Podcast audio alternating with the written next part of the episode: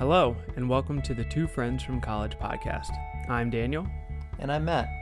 We use the podcast to discuss a wide variety of topics and encourage you to join us in the conversation. You can contact us on our Instagram page, Two Friends from College. Please feel free to message us there to suggest future topics or just to let us know what you thought about today's episode. Let's get started.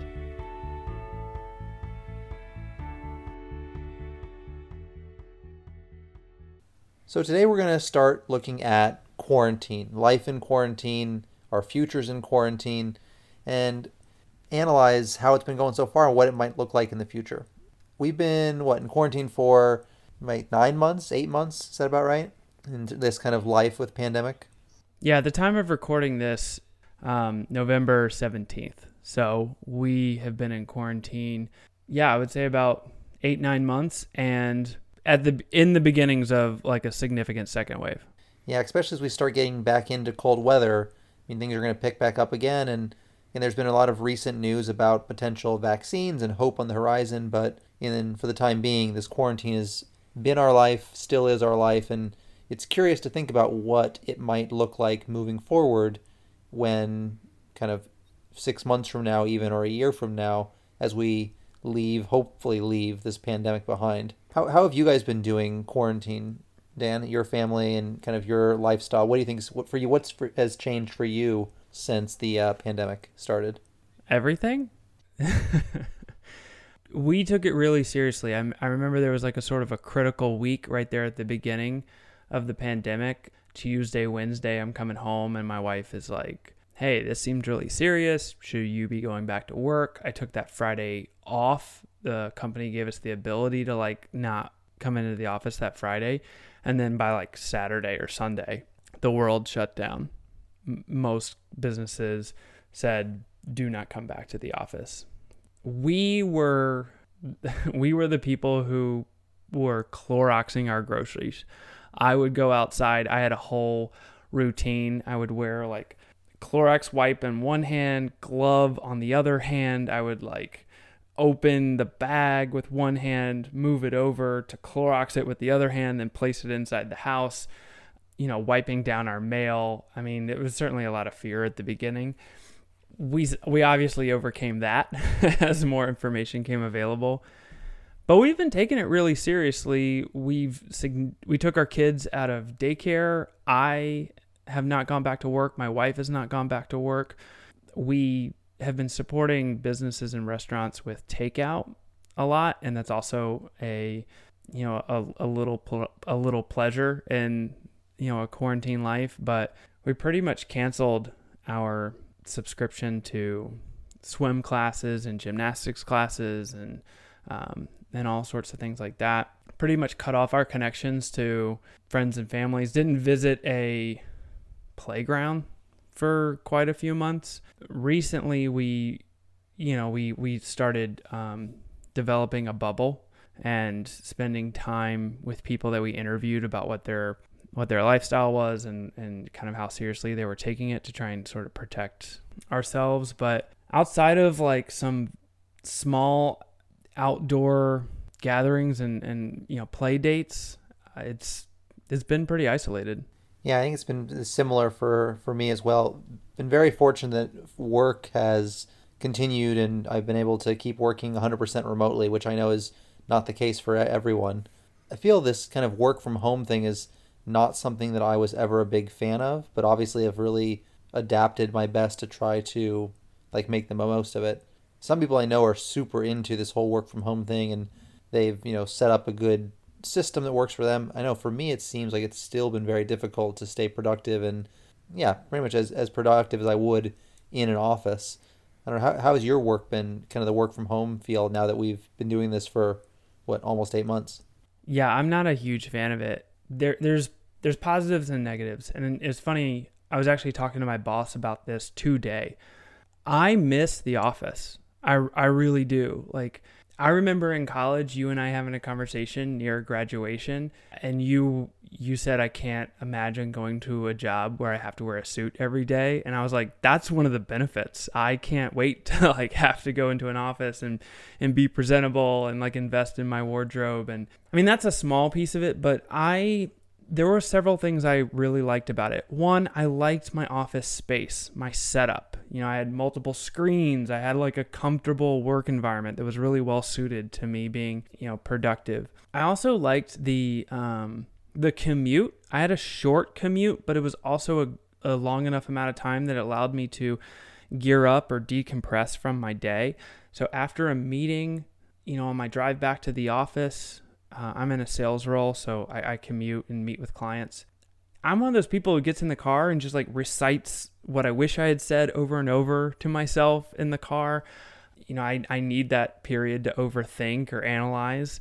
And then it's also really great for me to decompress from the day. You know, like a 15 minute drive home is a great way for me to like mentally close out work and then come home and be ready for dinner time and family and kids. And it's a lot.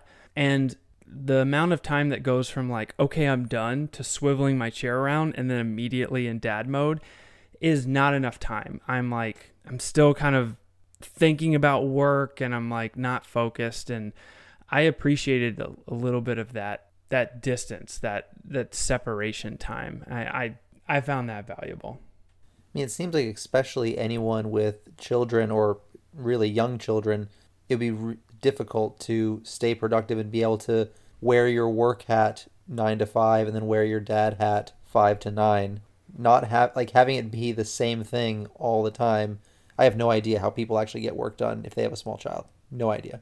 I can tell you for the first couple of months, it was near impossible. So, my wife gave birth to our second child in November last year. And so she was still on maternity leave when this happened. So, she was home with our our newborn and then I came home and then we brought our kid out of daycare. And so she went from taking care of one newborn child, which is a lot, to then taking care of two kids all day long while I was working and it was it was, it was a lot for her especially. But then she, her maternity leave ended and she had to go back to work. And so it was just the two of us and our kids and we were trading off childcare and working trying to like fit in a full day we did that for a couple of months and it was one of those periods in our life where it's hard to imagine like how we got through it. Not the most sustainable setup. Yeah.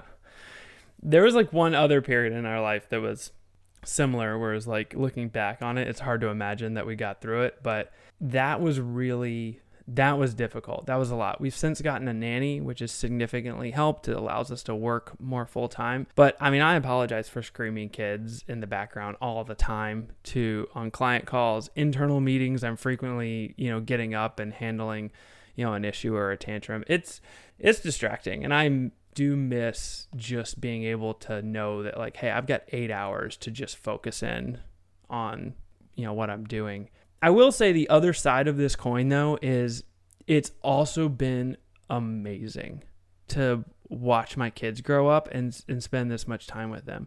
For example, my first son, I just I experienced so much less of his first year of life. There I remember like crying in a morning leadership meeting with my office um, because I had we had like a dinner outing the night before and we had an early morning meeting the next day and they were like asking for like some other commitment and I was and I just lost it because I was like guys I haven't seen my son in 48 hours. I live in the same house with him and I leave before he wakes up and I get home after he goes to sleep. Like I can't keep doing this. And um so now with my kids and especially my second son like I'm not missing anything so there's um there's a huge appreciation and it's not lost on me that like I will look back at this time and I will tell people how crazy quarantine was, but I will also be forever appreciative for the time that I've been able to spend with these kids like at such a young age. It's been pretty amazing.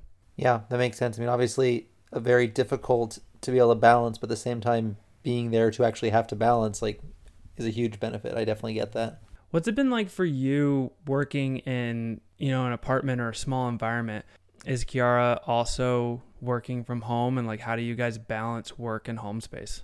Yeah, I think being in such a small place, I mean, we're we have a one bedroom little apartment and we're both working, you know, 9 to 5 every day at home. I think it's it's very difficult just to have be kind of cooped up in that small of a space the whole day. I mean, we right now we kind of have a set setup where I have at the kitchen table, I have a second monitor, which people that don't have a second monitor and are doing computer work, I have no idea how they do it. Like to me, having that workstation type setup is invaluable. Like I don't know how I would do without that second monitor. So I have my little station set up at the kitchen table, and then Kiara she likes to work on a couch. So we're literally just sitting in the living room nine to five every single day doing work, and then we're in the living room after work to make and have dinner, and then we're in the living room that evening to hang out or watch a show, and then that's the day. Like we never, we haven't left this like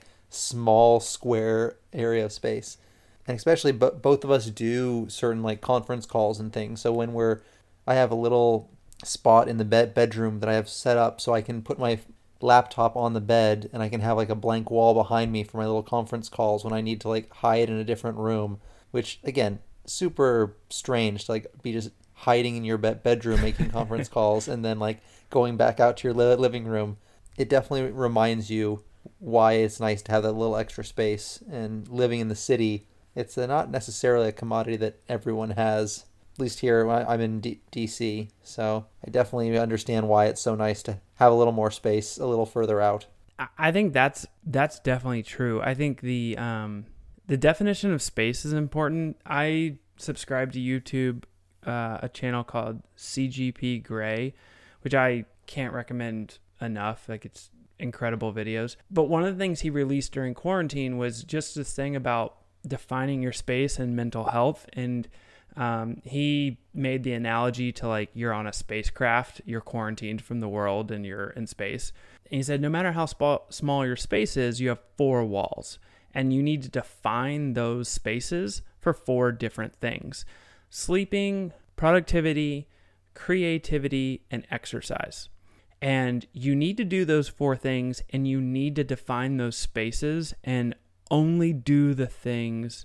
Now I feel like I'm getting it wrong because like relaxing and entertainment was definitely one of them. But anyway, you need to you need to only do the the things in those spaces. So like in your example, you should not relax and work in the same space. I think work and creative was the same. So like you should sleep in a separate space, you should work, be creative, do something productive in a separate space, you should exercise in a separate space, and I think maybe you should eat in a different space. And if you if you find yourself like relaxing or entertaining yourself in your sleep space, you need to get up and go somewhere else. And if you're if you're in your workspace but you're not working, you need to get up and go somewhere else. And I think to your point, like one of the reasons it's hard to be productive at home is because you're in your entertainment space, you're in your relaxing space. It's easier to work when like you're in a place that really only has the tools to work and be productive. And I think that um, just for mental health and to be able to do everything effectively, that's important. So maybe like a little tip for you. Um, I'm lucky enough to have like separate rooms, but I remember reading something on that a long time ago, and I I always resisted putting a television in my bedroom because I was like, if I want to be entertained, I'll do it in the living room. But when I go into the bedroom, I want that room to be for like nothing but sleep, and it also helps you sleep if you you're not entertaining yourself in your bed or scrolling on your phone. Yeah, that makes a lot of sense as well. Like, so my work is kind of in this tri- trauma crisis type field, and I, there's so many people that part of their self care is not bringing that trauma, not bringing that crisis into their home, like making that safe space for them. Same thing you were talking about, like having a, an area that is for one thing versus the other. So I think that's been pretty difficult for a lot of individuals in that kind of a field to your crisis trauma stuff is in the exact same place where your relax and like get away from tra- trauma and crisis is. And so I definitely see that with uh, coworkers of mine, how that's been really difficult living in that same place where you're where working. I've also noticed as well with the for me thinking about my my space, having an outdoor space is something that I value much more than I ever did in the past. Like having like a balcony or somewhere outside in my current location, I don't really have that, and that's something that I realize is super important when I'm thinking about kind of what I would want my space to be in the future, especially having spent so much time in such this in such a small space. It highlights those deficiencies for sure. Yeah, I've lived in three houses at this point from our moves and what you learn is what you don't want. Like you don't you sure you have some ideas of what you do want, but more than anything, you realize like I need to make sure I avoid this or in the next place. And we've recognized that with our kids a lot. Like we just realized we you know, daycare, you just felt good because they had a curriculum, they had a schedule. Like your kids were getting, you know, were getting playtime, they were getting structured snack time, they were getting interaction with other kids, they did reading time and that's one of the hardest things about being a parent in this is that you're working full time and what feels like it always takes a back burner is your kids' needs.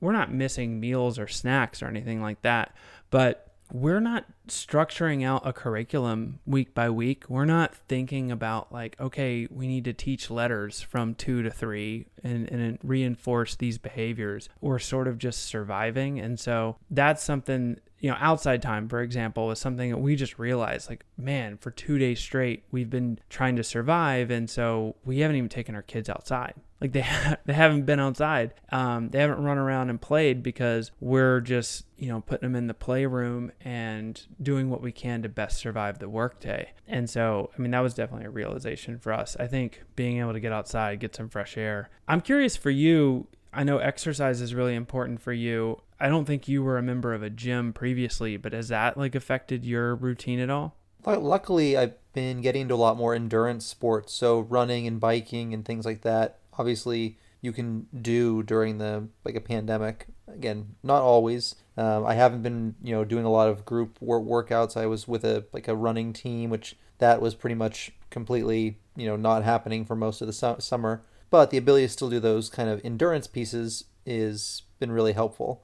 I know as we start to get into these darker months in terms of like I mean I finish work at 5 and the sun's already down it is harder to be able to go for a run or go for a bike. But I think luckily the type of workouts I'm doing allows you to continue. I've been really struggling with the lack of you know there's no pools to go to swim there's no you know group workouts. But depending on kind of what your activities are like there are ways of course you can get around some of that one of the things I actually started up doing in quarantine with biking is there's these vir- virtual bike options. So Zwift is this platform that a lot of bikers use, and this ability to bike indoors again, not just like a boring stationary bike like you may have done in the past, but actually feeling like you're riding places, riding with people, this kind of social aspect. It's been really interesting during this, you know, during times when we're not out with pe- with people and we're trying to find ways to have those same experiences indoors. The virtual biking has been something that's really exploded and i've been you know really enjoying getting to to do that as well which is nice. So how does that work? Is that like peloton? So i just have like my road bike that i use and i have a like a trainer that you can hook, like hook it up to. So you can either like put your wheel on it or attach it to your actual like the metal in the back of your bike the cassette uh, so when what I have now is actually like a smart trainer. So as you come up to a hill, it's going to get harder to pedal. As you're going down a hill, it's easier. And you actually they have these routes that you can bike through and bike with people and go do races in a again completely virtual world, which has been really cool and something that I probably wouldn't have gotten into if it hadn't been a necessity during pandemic and quarantine times. So how does that work? Do you buy like a, a kit for your bike and then you just set up your laptop and like log in?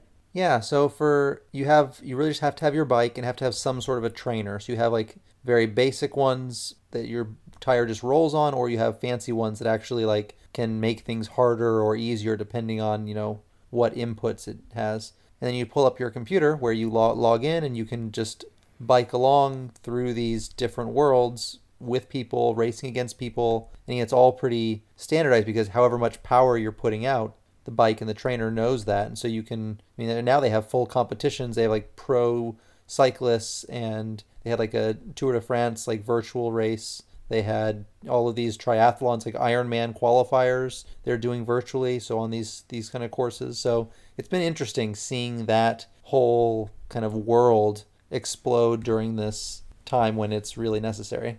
That's really cool. So, what have you guys been doing to entertain yourselves to like get some sense of normalcy. Um, you're trapped in a small apartment where you're living your whole lives. Um, are you guys doing anything to, you know, recreate date nights or movie experiences, or like, are, are you are you doing anything? It's really interesting that you say because actually I did this um, UX design course like two weeks ago. Uh, UX is like user experience, and so one of the things for work, I'm kind of starting this new project, and during this course, I took the whole the whole kind of end project that we were working on was creating some sort of an app that would help to mimic a date night experience during COVID time. So like how could you find ways to help people have that date experience, but obviously doing it within the confines of quarantine. So one of the things like we did was we tried to create this app that would be able to give you random ideas of different safe date nights. So, you know, game nights or going to outdoor event or doing like a cooking thing, like cook together with your your date. And it's been interesting because that's some of the stuff that we've been doing on our own, finding new whether that's cooking and finding new recipes, whether that is ordering out from a takeout place and having it, you know, delivered, whether that is like finding a new series on, you know, Netflix to follow. I think there are some ways to mimic that date night, but uh, you obviously have to really think outside the box or else it'll be the same thing watching Netflix on the couch eating dinner each night of the of the week with kind of a very routine experience. You know, I think about people that are going through quarantine alone. I don't know how many people live alone without roommates. I did um, at the beginning, like after college and before I moved in with my wife. And I feel like that might be like one of the worst situations. Um, I, it was pretty bad living alone. Like I always thought in college I wanted to live alone, and I there were definitely parts of it I enjoyed, but like my sense of normalcy and routine went out the door with no one else that like was affected by my routine or no one else to feel self-conscious about being up at 2:30 in the morning for no reason. Um, I feel like I developed a lot of bad habits and I feel like going 9 months you know, and, and pretty much isolation has got to be really difficult. So I think, especially for people in that situation, I wonder what it's like, you know, not having that social interaction and trying to find ways to to bridge that gap. I know a lot of my colleagues that, especially because in, in DC in the city, there are a lot of a lot of people do have, have roommates, but you know, young working professionals, you know, living in their own apartment, like it is very isolating, especially in a city that prides itself on going out and networking and going out for drinks and doing stuff with your work friends like it uh, i know it's been very difficult for for them and i've been super fortunate to you know have someone living with with me that really helps the feeling of, of not being alone and having having that support in the home um, which i think is really important for me so, is there anything about this situation that you appreciate or enjoy? I mean, obviously, for me, like time spent with the kids is awesome in the moment. And I also I also just know looking back, like sometimes in the moment, it's hard to appreciate it as much just because it is a challenge. I'm used to like work was a bit of a break. Not that I enjoyed it or I would have preferred it, but like it was a break from the on demand nature of parenting. I, so I've definitely appreciated the time with my family and like the memories I have like are just priceless to me. But is there in your situation, is there anything that you've you've appreciated about this situation, or is it you know kind of all sacrifices? I think there's been a handful of things I've really appreciated. I mean, work wise, you do I do feel like I have a lot more flexibility. Um, you know, if I wanted to go and go for a run in the middle of the day, especially my work allows me to do that. I could go for a run, come back, take a shower, um, you know, then keep working, or you know, I can stop for lunch. I'm eating so many, so much more like actually home cooked meals rather than going out and, and buying stuff. So that's been a huge benefit. I also think that it has brought people together a little bit more. I mean, I have a lot of friends who, like my high school group of friends, I would see them maybe, you know, if I would come back to Chapel Hill, but they've all started doing a weekly poker night. And so, you know, normally I join like every other week, but I see them more now during quarantine than I actually did when we were, you know, able to travel wherever we want to go. So I think there has been ways that people have, you know, been able to come together and actually be social and reach out to people that maybe they didn't think about before. another great example is so Kiara's family or my, my wife's family, they're all um, international. So they live in, you know, throughout Europe. And so for a while we were having almost every other week, we'd have this kind of group trivia event where, again, her entire family would be on a Zoom call. We had this big trivia game. And again, that would never have happened when we weren't kind of forced to find new ways to hang out and communicate. But because of it, we actually were seeing them more than what we would have done otherwise. Yeah, that's a good point. As of recording this, this podcast has not gone up anywhere. The basis, not the basis of starting it, but I would um, I would argue that a factor in creating it, you know, came from the fact that we were in we were in quarantine and this is by far the most I feel like I've seen you in the past several years. So I would agree with that. I would say that this, for me, this is more isolated. I don't have like a different thing to do each week. But yeah, I would agree. You know, catching up with family and friends, there's there there's like a little more effort behind it, and um, when your life isn't filled with just back to back events that are happening to you, you're more specific about who you're reaching out to and trying to connect to. So I think that, you know, I found that I'm connecting with a few people that I really miss or want to spend time with that, you know, I, I wasn't doing as much previously. What do you think will what do you think will persist after this? Like let's say, you know, we're six months in the future or however long it takes, the vaccine is really effective, the virus is more or less not a factor. What aspects of our life are, are not going back to normal? I mean, I think that this idea of wor- of remote working is probably something that's going to be here to stay. I mean, I don't see why most offices will decide to, you know, pay a lot of money for big office spaces and have everyone commuting into work every day. Sure, there's definitely types of work that that's super important. And I think that even work that can be done completely remotely, having that time together really helps the team and helps the work. But the idea of coming into an office every day, I think for a lot of careers, a lot of jobs, that will probably be going away. I mean, there were so many barriers, especially even for where I work, that you know why we didn't think that remote work would be you know very good or healthy or there'd be all of these flaws, and the fact that we were just kind of forced to do it, I think a lot of people realized that sure, it's not great, but it is an option for a lot of people. It definitely can keep overhead costs, I think, for a business much lower if you don't have this, you know, these big office spaces and people can work, can be productive working from home with maybe just periodically coming into the same place or having just workspaces rented out. I see that entire industry of, you know, remote work continuing to grow. I see your point. I also like see a lot of reasons to disagree with that. So for example, the industry I work in is staffing. We hire a lot of relatively entry level people and there's a lot of oversight and training and development that goes into them. We've been able to adapt and find a way to do that remotely, but we've always really prided ourselves on our culture. Our company is not built on hiring people of expertise and finding a way to to build an effective team with everyone has the right skill set. We're mo- more so a team's full of driven, motivated people. And that interpersonal reaction and interaction is really critical. I'm not saying we couldn't find a way around it. I'm not a dinosaur unwilling to adapt. But I do think there's a lot of value in rubbing shoulders with your coworkers. For example, in our industry, I think that we might be surviving currently and and finding ourselves to be pretty effective. But I do think there's going to be a drop off.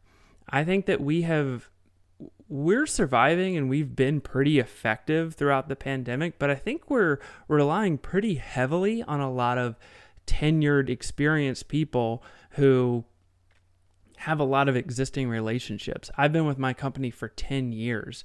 So I'm not really suffering from not working in the office or being able to ask, you know, look over my cubicle wall and ask someone a question. However, a lot of our new hires are being onboarded remotely and so much of that learning experience of just sitting next to other people and listening to their phone calls and just you know, learning by osmosis isn't happening. And we are adapting. We are trying to figure out how to work through that.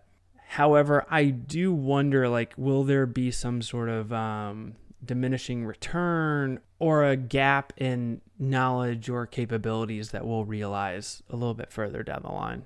Yeah, I don't think it's going to be, you know, for all businesses and all types of businesses. I know my my wife, she's a researcher and she's definitely lacking in that ability to network and meet people, but when it comes to actually getting the work done, it's a surprising number of people in her office that I mean, it was like 90% when they polled them, they said they really enjoyed this kind of autonomy and be able to work remotely and I mean, none of them having to come into this gigantic office in the middle of Washington D.C. I mean, I see her her entire company moving to a remote kind of setting. Now, sure, you need to find ways to make sure that people still can, you know, rub shoulders with their coworkers, still network, still feel connected. But that said, I think this is kind of this time has forced us to experiment with could this work or which parts of this could work. And I see a lot of companies not necessarily moving back exactly to how they were before, but instead finding this middle ground where they can kind of keep some of that remote piece, but at the same time build back in that interpersonal connection. One of the things I hope really sticks is the professional flexibility. I feel like one of the things I really felt was, you know, I had a job where I had to be at work at 7:30 in the morning and if you left before 5 you got dirty looks type of thing um, you know i'm in a production and commission based environment so I, I, think that that plays a part but what's happened now is that due to my childcare needs and my you know and just the the pandemic in general and how we're coping with it you know my work hours are my core hours are now 9 to 4 and depending on my wife's schedule and my schedule, one of us works earlier in the morning, and after the kids go to bed, I I come back in here and I, you know, complete the rest of my day's work. And I don't love that. I I don't like piecemealing my workday together. I like just having one block. But I remember when I started this job 10 years ago, you know, most people left their computers at work. We did not have email on our phones at the time. That was kind of a novelty of who had that. And so there was this you know, hey, if we keep more people in the office longer, they'll be more productive. Current state technology offers us so much more options than that. And so one of the things I do hope, you know, especially having young kids and and wanting to make sports events and wanting to be able to do a lot of other things, I do hope that the the general flexibility sticks. And I also think that it will stick. I actually feel pretty confident that that will happen because that's one of those things that once the what's the expression cat's out of the bag i I feel like that's going to be a hard thing to put back in. I think people have gotten, you know, proven that they're able to be effective and do their jobs with the flexibility to assign their own schedule and be available during core hours. So that's something I really do, do hope stays the same because, you know, especially with young children, I have wanted the ability to start my day at 9 a.m. you know, at least some days of the week so much. When uh, when my first son was born, we were actually in a situation at times where we were waking him up so that we could get to work on time because we had to like get through the routine of breakfast and everything like that. And that was gut wrenching, like knowing how important sleep is for a young child to actually wake them up early. And I can't imagine going back. And I and I feel like flexibility on things like that will will persist. And I and I certainly hope that they do.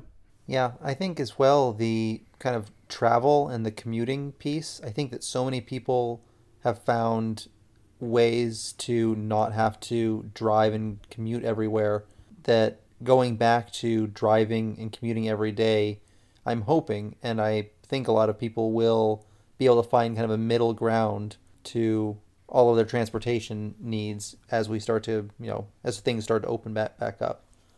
Yeah, why do we all have to like why do we all collectively decide to start our jobs in the same 2-hour window so that we can just screw up traffic? Like why isn't it staggered? Why isn't it flexible? I remember there have been people I work with who who will say, "Hey, like because of my personal schedule or just to avoid traffic, I will work from home for the first 2 hours, but let me drive to work at 10 a.m."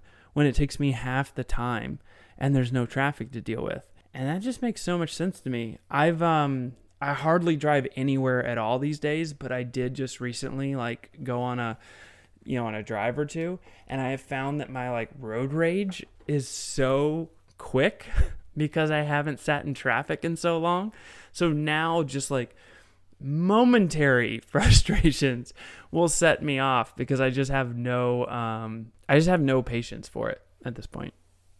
What do you think are the things that are going to snap back? Like what are the things that people can't do right now that the moment they get the chance to? What about life is we're talking about what in quarantine will sort of persist after it's over. What do you think will immediately revert back? I mean, I think some of the social things that have not been happening, like concerts and sporting events and packed bars, is going to be something that people really want. And so the moment that that's a possibility, I see people flocking to those type of things. The fact that I haven't been able to go and like see a concert, I mean, it's yes, you can watch concerts, you can do. There are some different ways to try to get that similar experience, but there's nothing like being at a concert venue packed in a little place, you know, loud music. I mean, that's obviously not safe whatsoever during a pandemic, but uh, man, I definitely can't wait until that's a possibility and being able to be in that environment again. And whether that is concert, movie theater, a bar, all of these social locations that I think, especially for someone who lives in a big city, are like so vital to the community and the culture of the city. I mean, that's been I think very difficult to live live without, and I see people jumping right back to it as soon as possible. I completely agree with you on concerts. I feel like when it's safe to do so, I feel like concerts are going to sell out in minutes. Like I think people will book twice the crowds. I think people will be desperate to go see live music because you're absolutely right. Nothing compares to a concert, to being in that venue. I think that that's a, an incredible experience. I bet people will buy every ticket they can. It will be interesting to see how that rolls out because I expect venues won't be able to handle the capacity of demand. Well, sadly, they've probably been suffering so much in terms of not having incomes that they'll want as much as many options as many people as possible. Because I know that's definitely been an industry that I don't know how they're still paying bills so. I could see weeknight concerts. I imagine the amount of artists that would be excited to get on the road and the people that would be craving it I just imagine that that's going to explode when it's when it's able to happen Movie theaters, not so much. Like, I, for the longest time, and again, maybe this is just because my wife is not a big fan of movie theaters. And since we've had kids, like it's almost impossible to go see a movie. Or if you do, it's, you know, you got to plan it weeks in advance. I have wished that movies would just be available on demand for the longest time. I, and that's happening more and more. I mean, Disney's trying to do that, right? So Disney, when they put out their new Mulan, it was like you could only see it on Disney Plus. You it was like a thirty dollars or something, and you'd get to watch it for twenty four hours, and you'd so that you'd get as many people to come and see it. Like they tried to do this new way of releasing a movie, and I'm actually not sure how well or like went went over. I I didn't see it, but some companies are trying that, and I'm curious to see if that is the way of the future or if people jump back to releasing a movie in a theater and how things used to be. I have no idea. The movie theaters that we've really enjoyed are the ones that are more spaced out where they like serve meals and dinner and stuff like that. I think that's an enjoyable experience, but just going to a movie theater, I have always wished that I could just stream it. You know, and that might not be the case for everyone's home setup, but like, you know, I invested in a and a big television and a nice comfortable couch. And with the way virtual reality is going these days like you can put on a headset and it makes you feel like you're staring at a giant screen and a you know a unique environment you know and you buy a nice pair of headphones. I i just don't really buy into the movie theater experience on its own. Now where if i could go get a, a great meal and a beer and have a super comfortable you know seat there like that experience i've enjoyed but also just th- being able to get out being more difficult just in the place i am in life. I wish lots of movies were released via streaming. I don't know that i would pay $30 but i would absolutely pay a standard movie ticket price or even a little bit more now that i'm cutting out the commute and the price of having to plan for it and you know negotiate my evening. Well i mean that said though if you were to take your you know two kids you and your wife went to a movie theater and you're to pay what $60 for tickets? How much are they these i mean? Yeah i'm i'm okay with it for like renting a disney movie. That makes sense. I think for everything else i got a little bit of a problem with it because most likely i'm going to be the only one that watches it. We did that for i don't think it was frozen 2 but there was some disney movie that we did it. Like we purchased it when it came out. We watched it a couple of times because you know we got young kids and they'll watch a movie over and over again. Um, and that was great. I mean, I think it cost like twenty five dollars to rent, which certainly seemed like a lot, but it was totally worth it. I'm definitely going to be a supporter of that. I hope that there's a there's a good middle ground that gets worked out of there. The monopoly of movie theaters on new releases, I don't quite understand. I get that they can sort of upsell you on beverages and things like that, but I don't know. I'm definitely willing to pay $20 to rent a new release.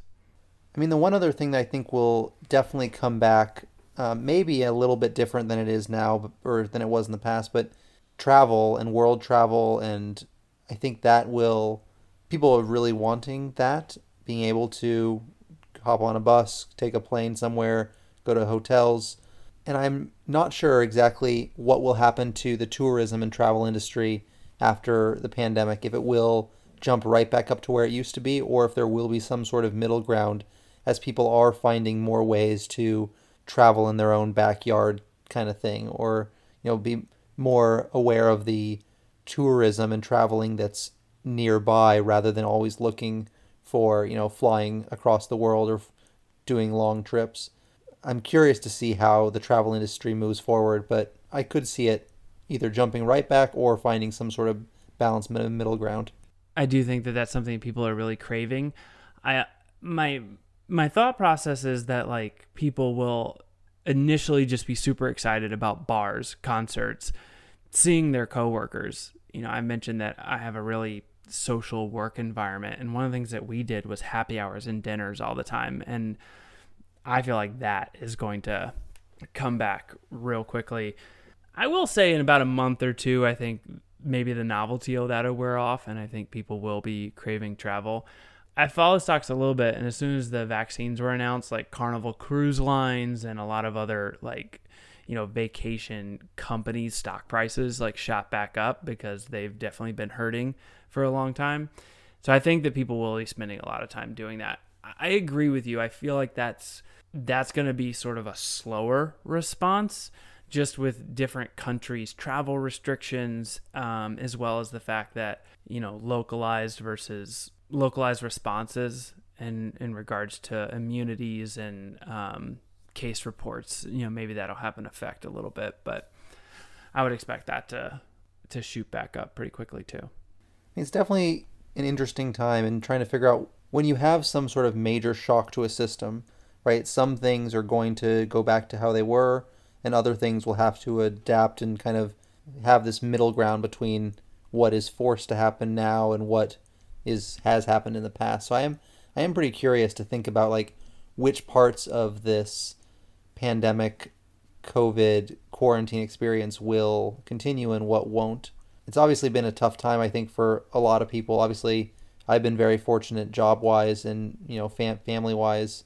to you know stay fairly safe and healthy, and people's you know generally keeping jobs and things. But it's um, been pretty di- difficult, I know.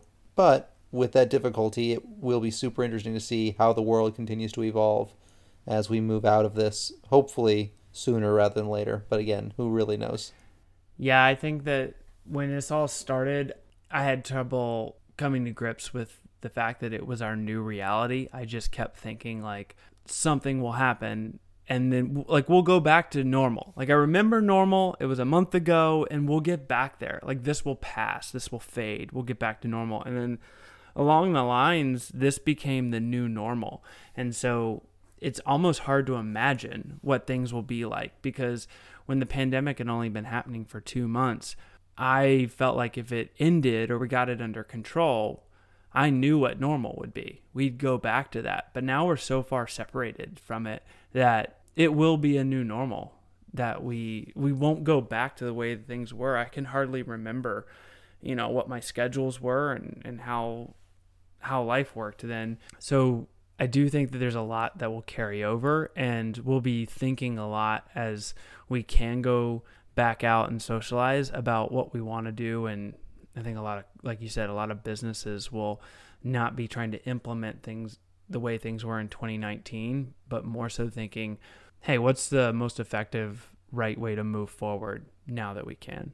Yeah and sadly I think as we continue to get more you know more international world as you know climate change and, and things affect the planet. I i don't see this as the you know last pandemic type thing that we're probably going to go through in our lifetimes. And so i'm curious to see how we can really learn from this and grow from it and change some of our lifestyle habits to better be prepared in the future. I mean at this point it's to me it's shocking. I'm even like watching tv and i start getting concerned that people aren't social distancing and I have to like be like, oh wait, that's it's okay. They don't need to be wearing masks and social distancing. Like they're a TV show from the '90s. Like I I get that, um, but it's interesting how that mindset even has started to change. Which again, I I think is probably not a bad thing to start being more aware of some of that health and safety stuff. But it'll be really curious, really interesting to see what happens in the future and how we uh, adapt and change and grow. Because yeah, it's been a, definitely a difficult time. Well, thanks, Matt. Up until this point, I'd been able to keep the fear of a unrelated second pandemic at bay, but I appreciate that you bringing that up now. You know, I was hoping to imagine this as a once in a lifetime event, but you know, yeah, we'll just go through this again. You never know. well, hey, this is a good place to end it. Thanks for listening, and we'll see you on the next one. Good night.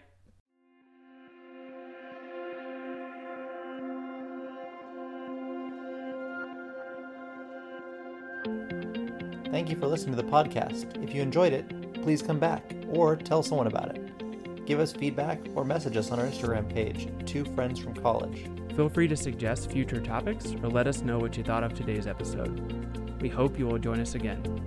Later.